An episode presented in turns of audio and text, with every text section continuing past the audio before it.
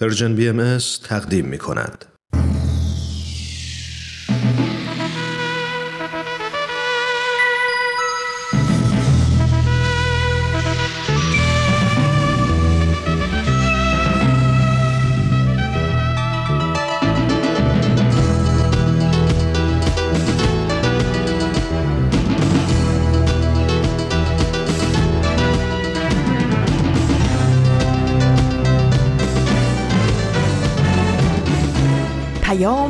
دوست. برنامه ای برای تفاهم و پیوند دلها.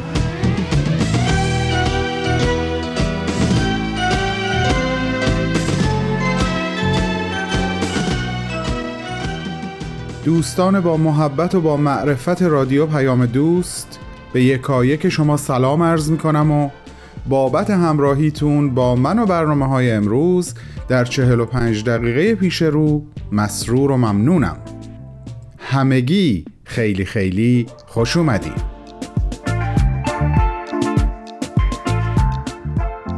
بهمن یزدانی هستم.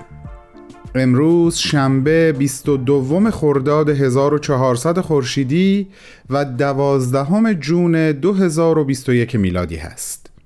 ما امروز در شنیدن سه برنامه با هم همدل و همراه هستیم عزیزان. بدون تمر بدون تاریخ عبدالبها سر خدا و معماران صلح نام این سه برنامه هست. و الان زمان پخش اولین قسمت از نامه امروز. بفرمایین خواهش می‌کنم. تو این میونه راه عمر یک نگاهی پشت سرت بنداز بهمن. پشت سر حرفای دلتو توی این نامه ها به اونها پر از یاد و خاطره ها و شادی ها از یابی ها از آثارشون. خیلی از اون آدم ها دیگه تو این دنیا زندگی نمی ولی تأثیری که روی تو یا بشینی براشون نامه میشه اما در عالم خیال نامه تو می‌تونی اونها رو براشون بفرستی. نامه هایی بدون تمر. بدون تاریخ.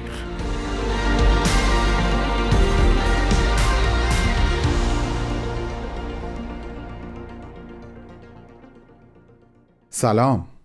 اونقدر برات احترام قائلم که دلم می‌خواد بایستم و این نامه رو بنویسم. احساس می‌کنم در این لحظات در محضرت حضور دارم. بیا با هم یکی دو ورق از کتاب عمر و زندگیت رو مرور کنیم. کتابی که خیلی طولانی نبود. حتی به شست سال هم نرسید. اما هر جمله و هر کلمش اونقدر چگالی داره که میشه مدتها روی هر کدوم متمرکز موند. این جمله کوتاه رو حتما به خاطر داری. تمنا می‌کنم ادامه ندهید. برویم خانه برایتان توضیح می‌دهم.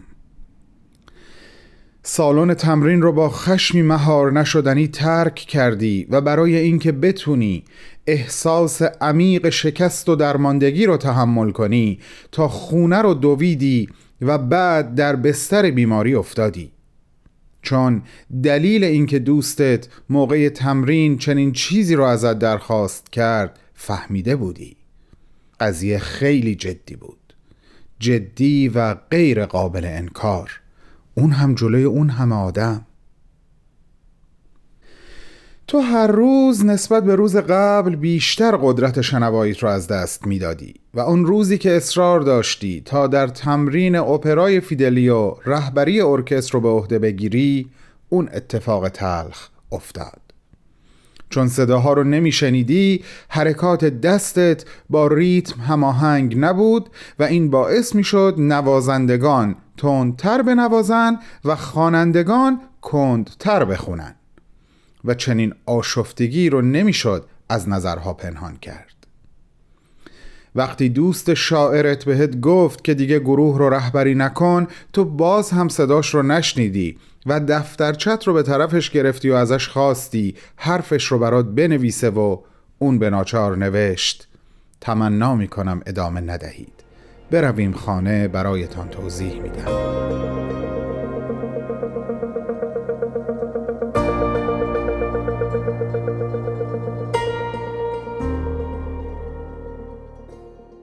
خب عزیزان همونطور که در جریان هستین Persian BMS از هفته قبل پخش برنامه جدیدی رو برای شما عزیزان آغاز کرد. امسال به مناسبت صدومین سال صعود حضرت عبدالبها یعنی فرزند ارشد و جانشین حضرت بهاءالله شارع آیین بهایی همه داریم تلاش می‌کنیم عمیقتر از قبل ایشون رو بشناسیم. این برنامه هم به همین هدف تهیه شده. شما رو به شنیدن قسمت دوم از این برنامه یعنی عبدالبها سر خدا دعوت می‌کنم.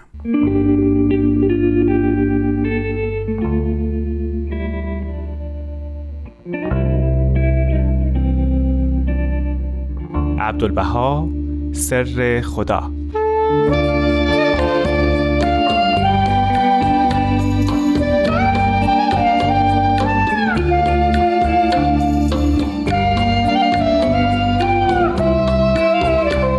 دوستان عزیز و شنوندگان گرامی درود و سلام حضور همه شما. من پارسا فنایان هستم. مجری این برنامه عبدالبها سر خدا.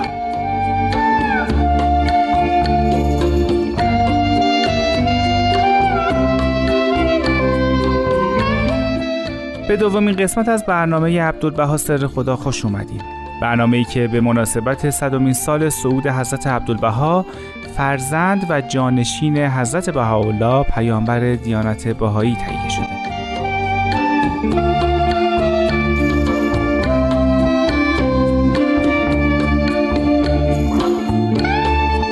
در برنامه عبدالبها سر خدا هر مرتبه به یک موضوع مرتبط با حضرت عبدالبها و اثری که در جهان امروز ما گذاشتن می‌پردازیم. موضوعاتی مثل افکار و اندیشه های ایشون نوع نوشتنشون القابشون و بسیاری موارد دیگه که به مرور در این برنامه در رابطه باهاشون صحبت می‌کنیم. در این برنامه استاد بهرام فرید با ما همراه هستند.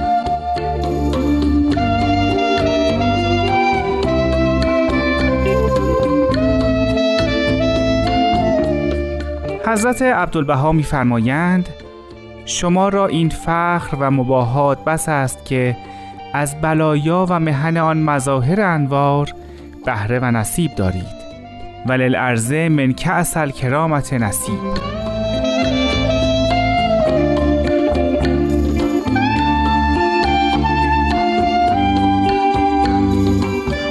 مضمون قسمت عربی بیانی که از حضرت عبدالبها خوندم یعنی ولل ارزه من کأس کرامت نصیب این میشه که زمین هم از جام بزرگان نصیبی داره این جمله توجه من رو به خودش جلب کرد و به عنوان اولین پرسش از جناب فرید پرسیدم این یعنی چی؟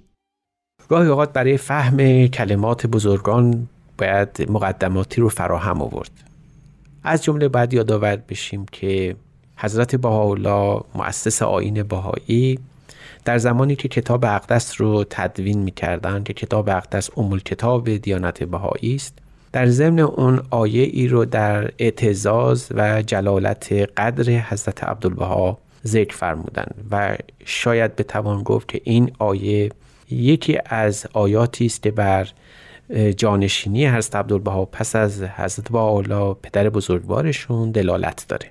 اون آیه در کتاب اقدس این است که می‌فهمند اذا قیز بحر الوسال و قضی کتاب المبدع فی المعال توجه الى من اراده الله لزن شعب من هذا الاصل القدیم.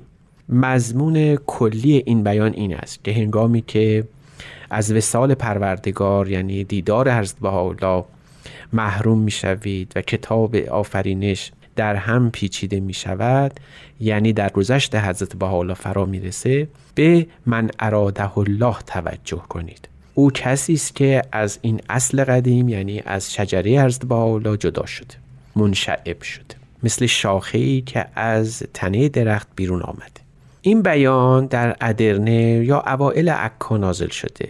اگر این چنین تصور کنیم یعنی مسئله جانشینی حضرت بهاءالله توسط حضرت عبدالبها در زمانی تدوین شده که حضرت عبدالبها حدود 25 تا 30 سال سن داشتن. یعنی در انفوام جوانی بودن.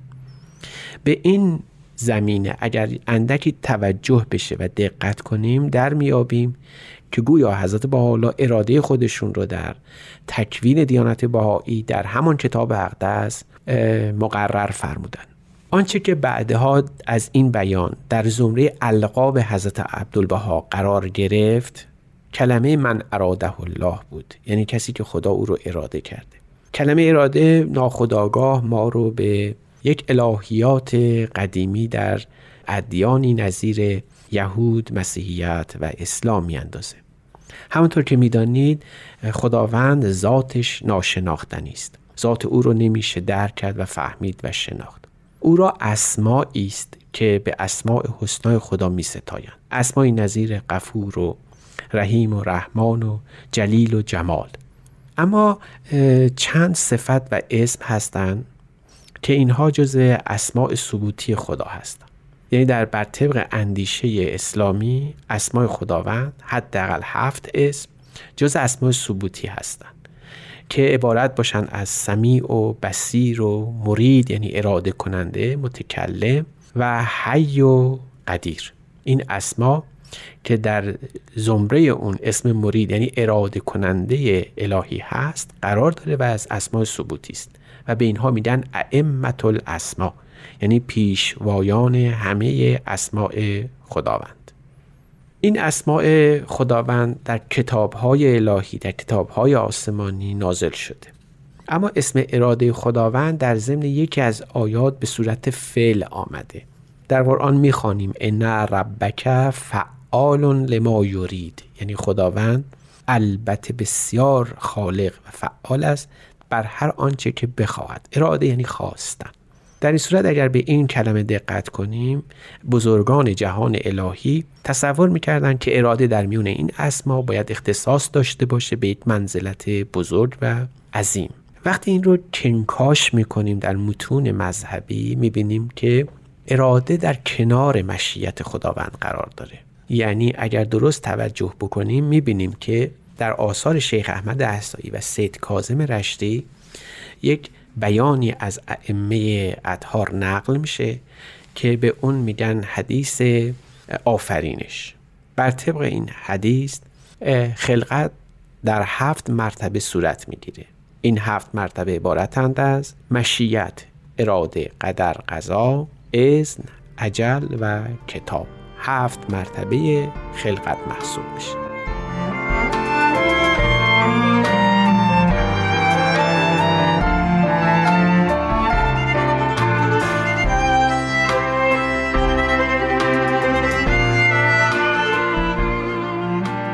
از جناب فرید پرسیدم رابطه بین مشیت و اراده الهی بر طبق بیانی که از حضرت بهاءالله پیامبر دیانت بهایی خوندن چطوری توضیح داده میشه؟ پاسخ ایشون رو بشنوین. همانطور که گفته آمد این مشیت و اراده پله های اول و دوم از این هفت مرتبه هستند به همین جهت هست که هم حضرت باب مبشر آین بهایی و هم شیخ احمد احزایی و سید کازم که جز مبشران حضرت باب محسوب می شدن این دو رو از بقیه اون هفت مرتبه جدا کردن. و گفتن این دو یعنی مشیت و اراده خداوندی عین همن و فقط در ذات خداوند میشه اونها رو از هم متمایز دونست. و دست به تعابیری زدن و گفتن تمثیلی برای آنکه مشیت و اراده خداوند رو درست معنا کنیم و بفهمیم مجبوریم به یک تمثیل زیبا به اسم آدم و حوا دست بزنیم. اونا معتقد بودند که مشیت و اراده شبیه آدم و حوا هستند. همونطور که به آدم تنها نمی‌شد خلقت رو تمام کرد و نیازمند حوا بود تا شکل حقیقی خلقت تمام و کامل بشه به همین نحو هم مشیت و اراده رو در نزول اسما و صفات خداوند و آین الهی لازم می‌دونستن یعنی مشیت لاجرم باید به اراده در بیاد تا دین الهی و خلقت روحانی تمام بشه. از این رو مشیت و اراده آدم و حوای جهان دینی محسوب می شدن. به این مناسبت اگر مشیت اولیه بر طبق بیان حضرت اعلا که در هر ظهور الله بوده و خواهد بود مراد حضرت الله باشند در این صورت حضرت من اراده الله میشه هوای این آین الهی یعنی حضرت عبدالبها رو که من اراده الله محسوب میشن یعنی اراده خداوند تلقی میشن مثل حوا در جهان آفرینش قلمداد شدن. در این صورت شاید بشه اینطور گفت که حضرت بهاءالله و حضرت عبدالبها پدر و مادر دیانت بهایی محسوب میشن از لحاظ روحانی. اینجا شاید تنیس و تذکیر یعنی مردانگی و زنانگی نقش نداشته باشه. اما اراده الهی فرع مشیت خداونده یعنی ظهور مشیت جز در قالب اراده صورت نمی‌گیره. حضرت بهاءالله بدون حضرت عبدالبها در آین بهایی نمی‌تونستن جلوه بکنن. اگرچه اراده مخلوق مشیته یعنی حضرت عبدالبها مخلوق حضرت بهاءالله هستند اما لازم وجود او ضرورتی داره ضرورتی بیش از هر ضرورت برای اینکه آین الهی کمال و تمام بشه.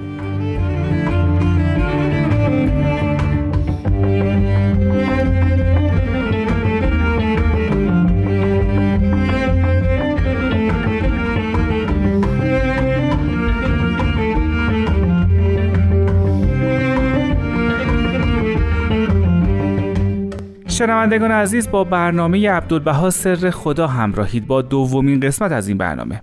جناب فرید تفسیری جدید از آدم و حوا و مشیت و اراده الهی ارائه دادن. دست کم برای من تازگی داشت. ایشون در ادامه صحبتاشون در همین رابطه مثال دیگه ای هم زدن که شنیدنش خالی از لطف نیست. تمثیل دیگری هم در این زمینه وجود داره که می شود گفت که من اراده الله رو می‌تونه به صورت نسبتا کاملی معنا کنه. و اون اینه که تشبیه می‌کنن مشیت و اراده رو از لحاظ رتبه به آسمان و زمین. مشیت مثل آسمان و سما و در این صورت اراده میشه زمین یا ارز به تعبیر عربی کلمه. در این صورت آسمان و زمین نیاز به هم دارند تا علم و حکمت الهی از زمین انبات بشه بروید. به همین جهت است که مشیت را اگر آسمان تلقی کنیم فیوزات اون وحی الهی بارشی که توسط الهام و وحی خداوند از آسمان به زمین میریزه زمین رو حاصل خیز می‌کنه. به همین جهت می‌توان گفت که آنچه از حضرت بهاءالله به شکل آیات الهی بر زمین حضرت عبدالبها باریدن گرفت ایشون رو به مقام مبین آیات یعنی کسی که علم و حکمت توسط این سرزمین حاصل خیز فرا می‌رسه برون میاد میتراود و می‌روید شکل حقیقی خودش رو پیدا می‌کنه. به همین جهت می‌بینیم که این تمثیل گویای مقام حضرت عبدالبها هست. یعنی آنچه را که از وحی الهی ما از حضرت بحالا دریافت کردیم حقیقت اون لب لباب اون تعالیم اون احکام اون. جز در تبیین و کلمات هست عبدالبها معنا و شکل حقیقی خودش رو پیدا نمی‌کنه. برای همین هم هست که حضرت بهاءالله زوجیتی در اون بیان کتاب اقدس به کار بردن. اونجا میفرمایند کتاب مبدع در معاد و وسال در برابر اراده الهی و قدیم در برابر اصل. این کلمات گویای این است که وجود حضرت عبدالبها ضرورت کامل و عینی برای تکوین امر حضرت بهاءالله داشت. خب پس شاید بشه گفت که برای درک صحبت‌های حضرت بهاءالله وجود فرزند ارشدشون یعنی حضرت عبدالبها لازم بوده. و بعد از صحبت‌های جناب فرید این قسمت عربی بیان حضرت عبدالبها که اول برنامه خوندم و مضمونش می‌شد زمین هم از جام بزرگان نصیبی داره کمی برای من روشنتر شد. اما با این حال باز از جناب فرید خواستم که در این مورد بیشتر توضیح بدن. گفته آمد که مشیت و اراده مثل آسمان و زمین هستند. حالا می توانیم وجه دیگری رو هم از این بیانی که ابتدا مطرح شد دریابیم. و اون این بود ولیل ارز من کسل کرام نصیب. همونطور که می‌دونید این بیت یک مصرع از یک بیت شعر عربی است که یادآور یک عهد کهنه که در یونان باستان توسط باکوس خدای شراب گذاشته شده بود. می‌گویند وقتی که او شراب رو به وجود آورد و شراب رو اختراع کرد چون مستی ایجاد می‌کرد و چون درخت مو یا اون درخت انگور ریشه الهی داشته برای اینکه یاد خدایان رو گرامی بداره وقتی که از این شراب می نوشیده جرعه هم از اون شراب بر خاک می ریختن و این رسم همچنان متداول بود تا عصر حافظ ما هم که به او اشاره کرده بارها و بارها. این رسمی است در میون شعرای ما بسیار مشهور بود. از جمله شاید به این شعر حافظ بتوان استناد کرد. اگر شراب خوری جرعی برفشان بر خاک. از آن گناه که نفعی رسد به غیر چه باک البته خاجو هم گفته بود جرعی بر خاک میخاران فشان آتشی در جان هوشیاران فکن. مولانا هم گفته بود ساقیا بر خاک چون جرعه ها میریخت در نمی جستی جنون ما را چرا میریختی؟ این اشعار نشون میده که این رسم متداول بود. جالب اینه که وقتی ما شراب رو که از ذات خداوندی نشأت گرفته که می‌دانید که از نهرهای بهشتی هم نهر خمر و همر یعنی شراب قرمزه. اگر تمثیلی از آیات بدونیم در این صورت باید حتما جرعه از اون بر خاک ریخته بشه به پاس اون الهی بودن و ریشه ربانی بودن شراب یا آیات الهی. چرا هست عبدالبها این آیه رو در وصف خودشون دونستن؟ حتی در یک لوحی به مضمون میفرمند که ای کاش آن شهید که در راه حق رفت و فدا کرد خودش رو ای کاش از اون شراب فدا و قربانی جرعه هم بر کام عبدالبها میریخت. اینجا نشون میده که این تمثیل از نظر هست عبدالبها مقام شامخ ارزه و می‌دانید ارز عبودیت محض. اینجا بار دیگر می‌بینیم که به کلمه عبدالبها رسیدیم. یعنی ارز نماد عبودیت و بندگی است و این رو خود حضرت بهاءالله در ضمن یک لوحی به طور سریح مشخص فرمودن اگر بپذیریم که اراده الهی در برابر مشیت خداوند که آسمانه او در زمینه و اگر بپذیریم همه نعمای الهی همه نعمتهای خداوند همه آنچه را که ما نیاز داریم از دل زمین به دست میاد در این صورت می‌دانیم و می‌فهمیم که آین باهایی هم نیازمند هست عبدالبها بود تا در مقام عبودیت خودشون چنان به محویت و فنا برسند که سبب رویش تمام کمالات نوع انسانی بشن. از این روز که از حضرت عبدالبها می‌توان آموخت هرچه را که رسم بندگی است. گفته شد که بیان حضرت بهاءالله است شاید مسکل ختام بحث ما زیارت همان بیان حضرت بهاءالله باشه در بلندی مقام ارز یا زمین. احبای الهی در هر مجمع و محفلی که جمع شوند باید به قسمی خضوع و خشوع از هر یک در تسبیح و تقدیس الهی ظاهر شود که ذرات تراب آن محل شهادت دهند به خلوص آن جمع و جذبه بیانات روحانی آن انفس زکیه ذرات آن تراب را عکس نماید.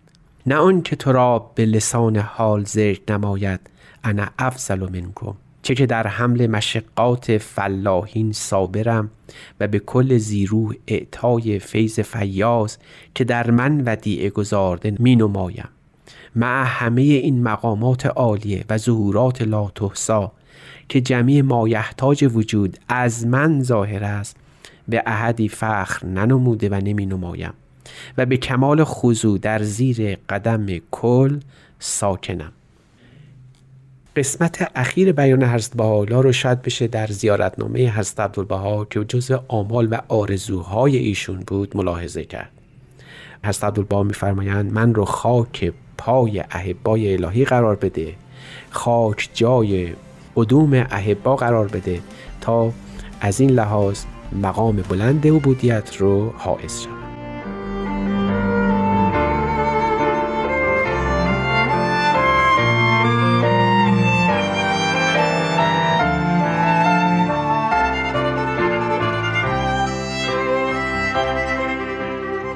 دوستان عزیز به پایان این قسمت از برنامه عبدالبها سر خدا رسیدیم. هفته بعد همین ساعت در خدمتتون هستیم. من پارسا فناییان هستم. خدا نگهدار.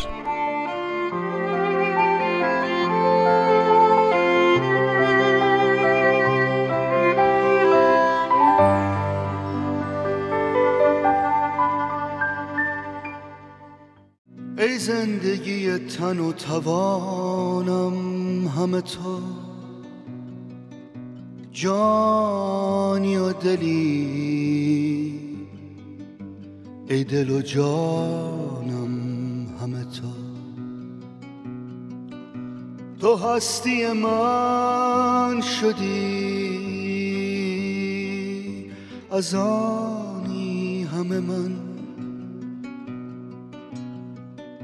من نیز شدم در تو. از آنم همه تو ای زندگی تن و توانم همه تو جانی و دلی ای دل و جان.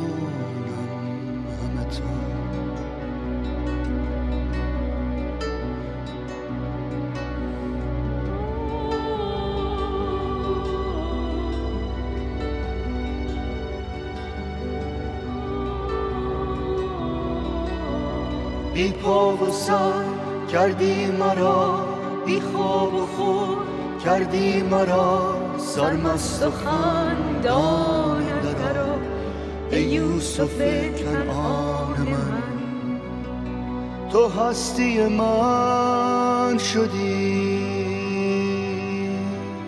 از آنی همه من. من نیست. شدم در تو. از آنم همه تو. دلتنگم و دیدار تو درمان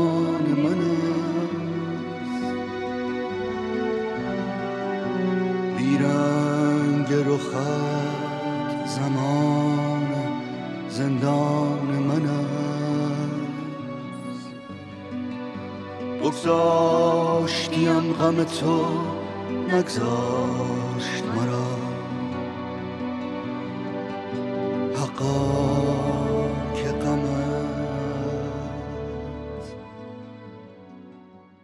به همگی مجددا سلام عرض می کنم و خسته نباشید میگم و تقاضای همیشگیم رو تکرار می کنم چه در ارتباط با برنامه‌ای که شنیدین و چه سایر برنامه ها نظراتتون رو با ما در میون بذارین. فقط کافیه نام Persian BMS رو در صفحات تلگرام، فیسبوک، SoundCloud، پادکست و اینستاگرام جستجو کنین. اون وقت همه چیز برای نوشتن اونچه که دلتون می‌خواد با ما در میون بذارین مهیاست. حالا این شما و این قسمتی دیگه از برنامه معماران صلح.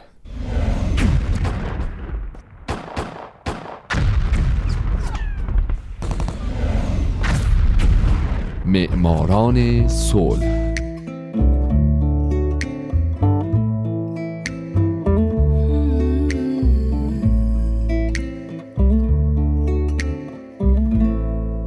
اینجا رادیو پیام دوسته و شما دارید به معماران صلح گوش می‌دید.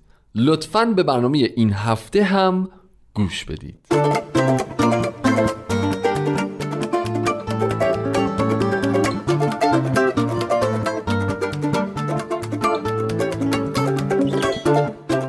سلام به شما به معماران صلح خوش اومدید.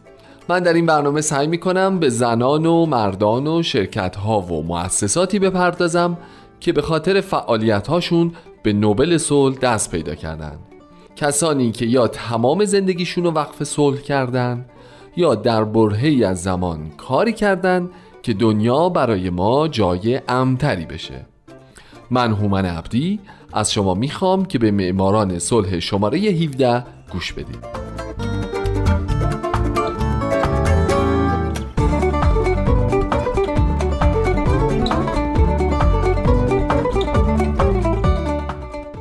این هفته سال 1911 میلادی توبیاس میکائیل کارل آشر.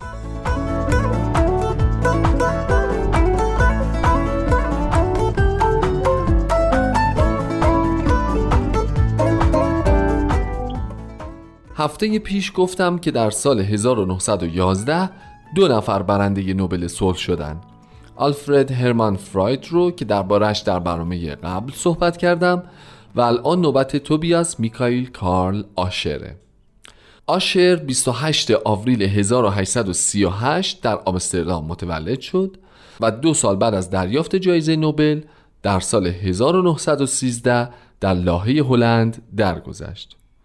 او وکیل دادگستری، وزیر دولت و پایه‌گذار کنفرانس های حقوق خصوصی بین‌المللی در لاهه بود و همین آخرین کارش یکی از دلایلیه که بهش نوبل صلح دادن.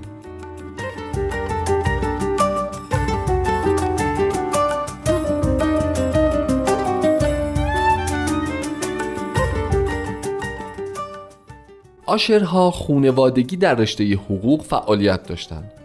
پدر و پدر بزرگ توبیاس هر دو وکلای زبردستی بودند. عموی او هم وزیر دادگستری هلند بوده. خود توبیاس هم از همون اول نشون داد که کم از فک و فامیلاش نداره. در سال 1857 در یک رقابت علمی به خاطر تز تحصیلیش با موضوع مفهوم اقتصادی ارزش برنده یک جایزه ای میشه و این جایزه اونقدر مهم بوده که مثلا اگه من یه همچین جایزه می‌گرفتم همین الانش می‌رفتم و میچسبیدم به تجارت.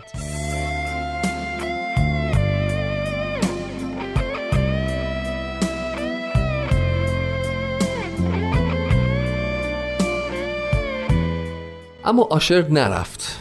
او خیلی زود تغییر عقیده داد و تجارت و اقتصاد رو ول کرد و تحصیل در رشته حقوق رو شروع کرد. در 22 سالگی آشر موفق شد دکترای حقوقش رو بگیره.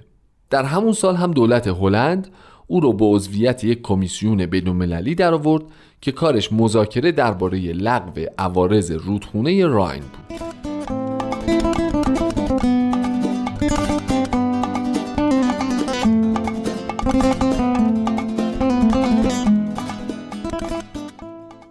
آشر بیش از اینکه یک حقوقدان باشه و در این رشته مشغول به کار بشه یک معلم بود.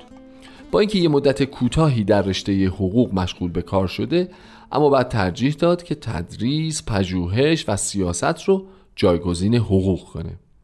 پس در سال 1862 کرسی تدریس رو در مدرسه هنر به عنوان استاد حقوق خصوصی پذیرفت. این رو هم بگم که حقوق خصوصی به روابط میان افراد با مأمورین دولت و انتظام سازمانهای دولتی می‌پردازه.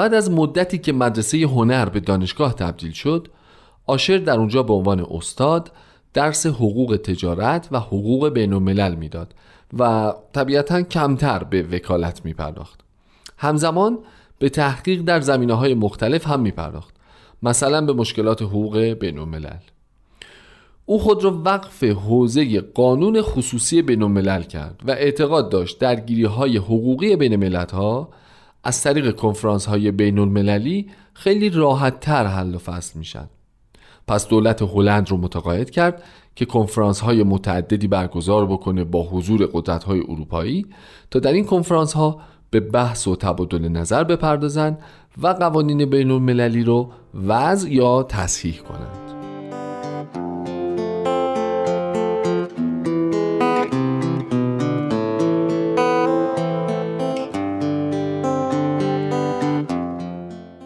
دولت هلند قبول می‌کنه. پس در سالهای 1893 و 94 اجلاس اول این کنفرانس ها با حضور نمایندگانی از تقریبا تمام کشورهای اروپایی در لاهه و به ریاست خود آشر برگزار شد و نتیجه این کنفرانس ها تنظیم معاهده بود که در می 1899 توسط کشورهای شرکت کننده انجام شد و طی اون قوانینی وضع شد که دادگاه های مدنی با روش های یکسانی اداره بشن. بعد در سالهای 1900 و 1904 کنفرانس های دیگه برگزار شد در همین زمینه حقوق بین الملل که باعث شد چندین قانون مهم بین المللی مربوط به خانواده ها وضع بشه. قوانینی در زمینه های ازدواج، طلاق، جدایی قانونی و سرپرستی افراد زیر سن قانونی.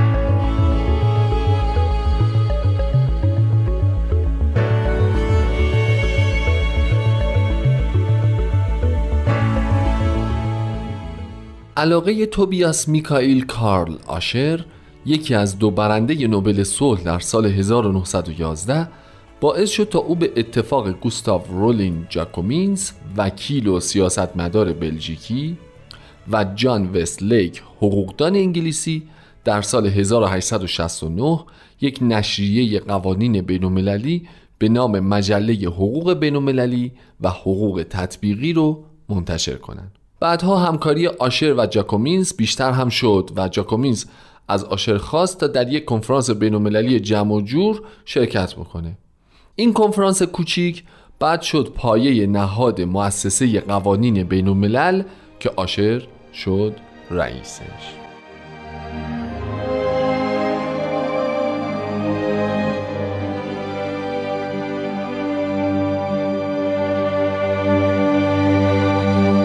آشر با مطبوعات هم همکاری نزدیکی داشت و آثار بسیاری از او در مطبوعات منتشر شد.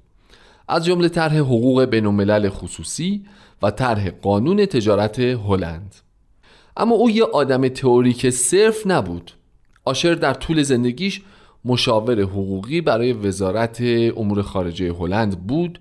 عضو شورای امور خارجه این کشور شد. به عنوان رئیس کمیسیون امور خارجه برای حقوق بین انتخاب شد. و نماینده کشور خودش بود در کنفرانس های صلح لاهه در سالهای 1899 و 1907 او همچنین به عنوان مشاور عالی در کنفرانس های صلح از سال 1904 تا آخر عمرش مشغول به کار بود.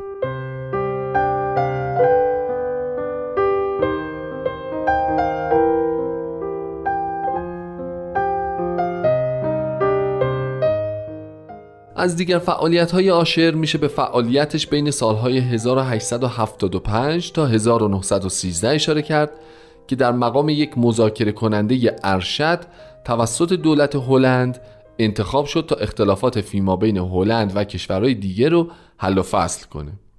همچنین او در مقام داور منازعات بین المللی عضو مادام العمر دیوان دائمی داوری بین المللی لاهه شد و اگر شنونده برنامه من بوده باشین می‌دونید که اولین پرونده مهمی که به این دیوان ارجاع داده شد همون پرونده معروف اختلاف بین مکزیک و آمریکا بود که یکی از کسانی که اختلاف بین این دو کشور رو داوری کرد همین آشر خودمون بود.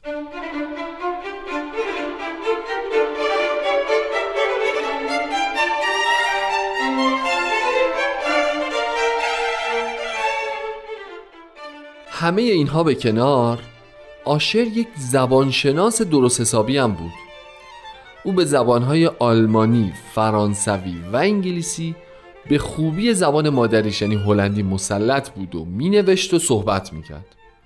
ضمن اینکه تا دلتون بخواد دانشگاه های مختلف مثل ادینبورگ، کمبریج، بولونیا و برلین به او مدارک افتخاری دادن. همچنین یکی دیگه از کاری که آشر کرده یک کتابخونه را اندازی کرده در کاخ صلح لاهه که در اون تمام کتب قوانین بین المللی تا اون زمان رو جمعآوری کرده بود. و در این راه او از 20 کشور این کتاب ها رو جمع کرده بود.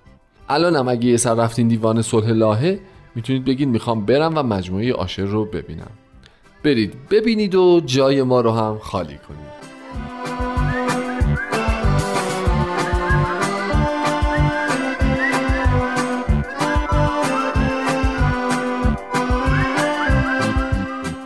دوستان عزیز فارسی زبان برنامه 17 همه معماران صلح هم تموم شد.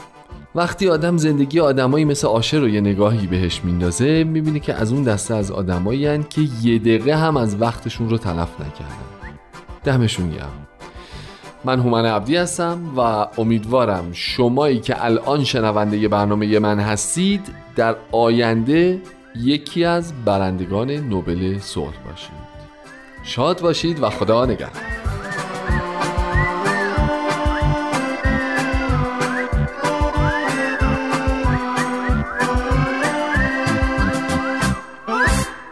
خوش برگشتین عزیزان. www.persianbms.org آدرس وبسایت ما هست و اپ Persian BMS رو هم بهتون یادآوری می‌کنم که شما می‌تونین اون رو روی گوشی هاتون نصب کنین و در طول 24 ساعت شبانه روز به همه برنامه ها دسترسی داشته باشین. بریم سراغ قسمت دوم نامه که خودم خیلی منتظر بودم زمانش از راه برسه.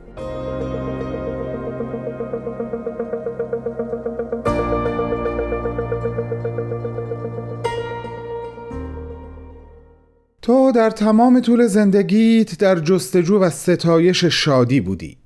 شادی و خوشبختی که در تقوا و هنر پیدا کردی. تقوا و هنری که وجود خودت تلفیقی از این دو بود. متاسفم که به خاطر ناشنوایید اونقدر بدخلق شده بودی که هم خودت انزوا رو انتخاب کردی و هم اکثر مردم توان درک درون پر از مهر و موسیقی تو رو که پشت ظاهر خشنت پنهان بود نداشتن. همون مردمی که وقتی تو رو از دست دادن چنان از خود بی خود تو رو به عالم بالا بدرقه کردن که مراسم تشییع تو به یک تظاهرات ملی شبیه شد. یه حرفی می‌خوام بزنم که تا حد زیادی بیرحمان است. منو به خاطرش ببخش. گاهی با خودم فکر می‌کنم اگه تو ناشنوا نبودی حرفهات رو نمی نوشتی و از دیگران هم نمی‌خواستی اون چه که می‌خوان بهت بگن رو بنویسن. و امروز ما حدود یازده هزار صفحه از این گفتگوها رو نمی داشتیم یازده هزار صفحه ای که اگر از تمام سونات ها، اوورتورها، کوارتت ها، اپراها و سمفونی هایی که خلق کردی ارزشمندتر نباشه کم ارزشتر هم نیست. چون درون سرشار از عشق تو رو به مردم نشون میده. درونی که خودش در چنگال فقر و غم و بیماری گرفتار بود اما اونو به عنوان تقدیر نپذیرفت و از استعداد کم نظیری که بهش عنایت شده بود شادی و خوشبختی و جلال و شکوه آفرید. اگه یه روزی به آلمان سفر کنم حتما به شهر بن و به منزل تو خواهم اومد. با چشم ظاهر و باطن به تماشای اونچه که از تو در اون خونه به یادگار مونده خواهم پرداخت. مخصوصا اون ابزاری که یک طرفش رو روی سیمهای پیانو میذاشتی و طرف دیگش رو با دندونهات می‌گرفتی تا ارتعاش سیمها رو در کاسه سرت حس کنی و به درکی عمیقتر از اونچه که داری خلق می‌کنی برسی. تو سعی می کردی به جای گوشهات از دندونهات برای شنیدن استفاده بکنی. و این حیرت انگیزه. با عشق احترام و ارادتی جاودانه به پیشگاه استوره تکرار نشدنی موسیقی عالی جناب لودویک فان بتهوون.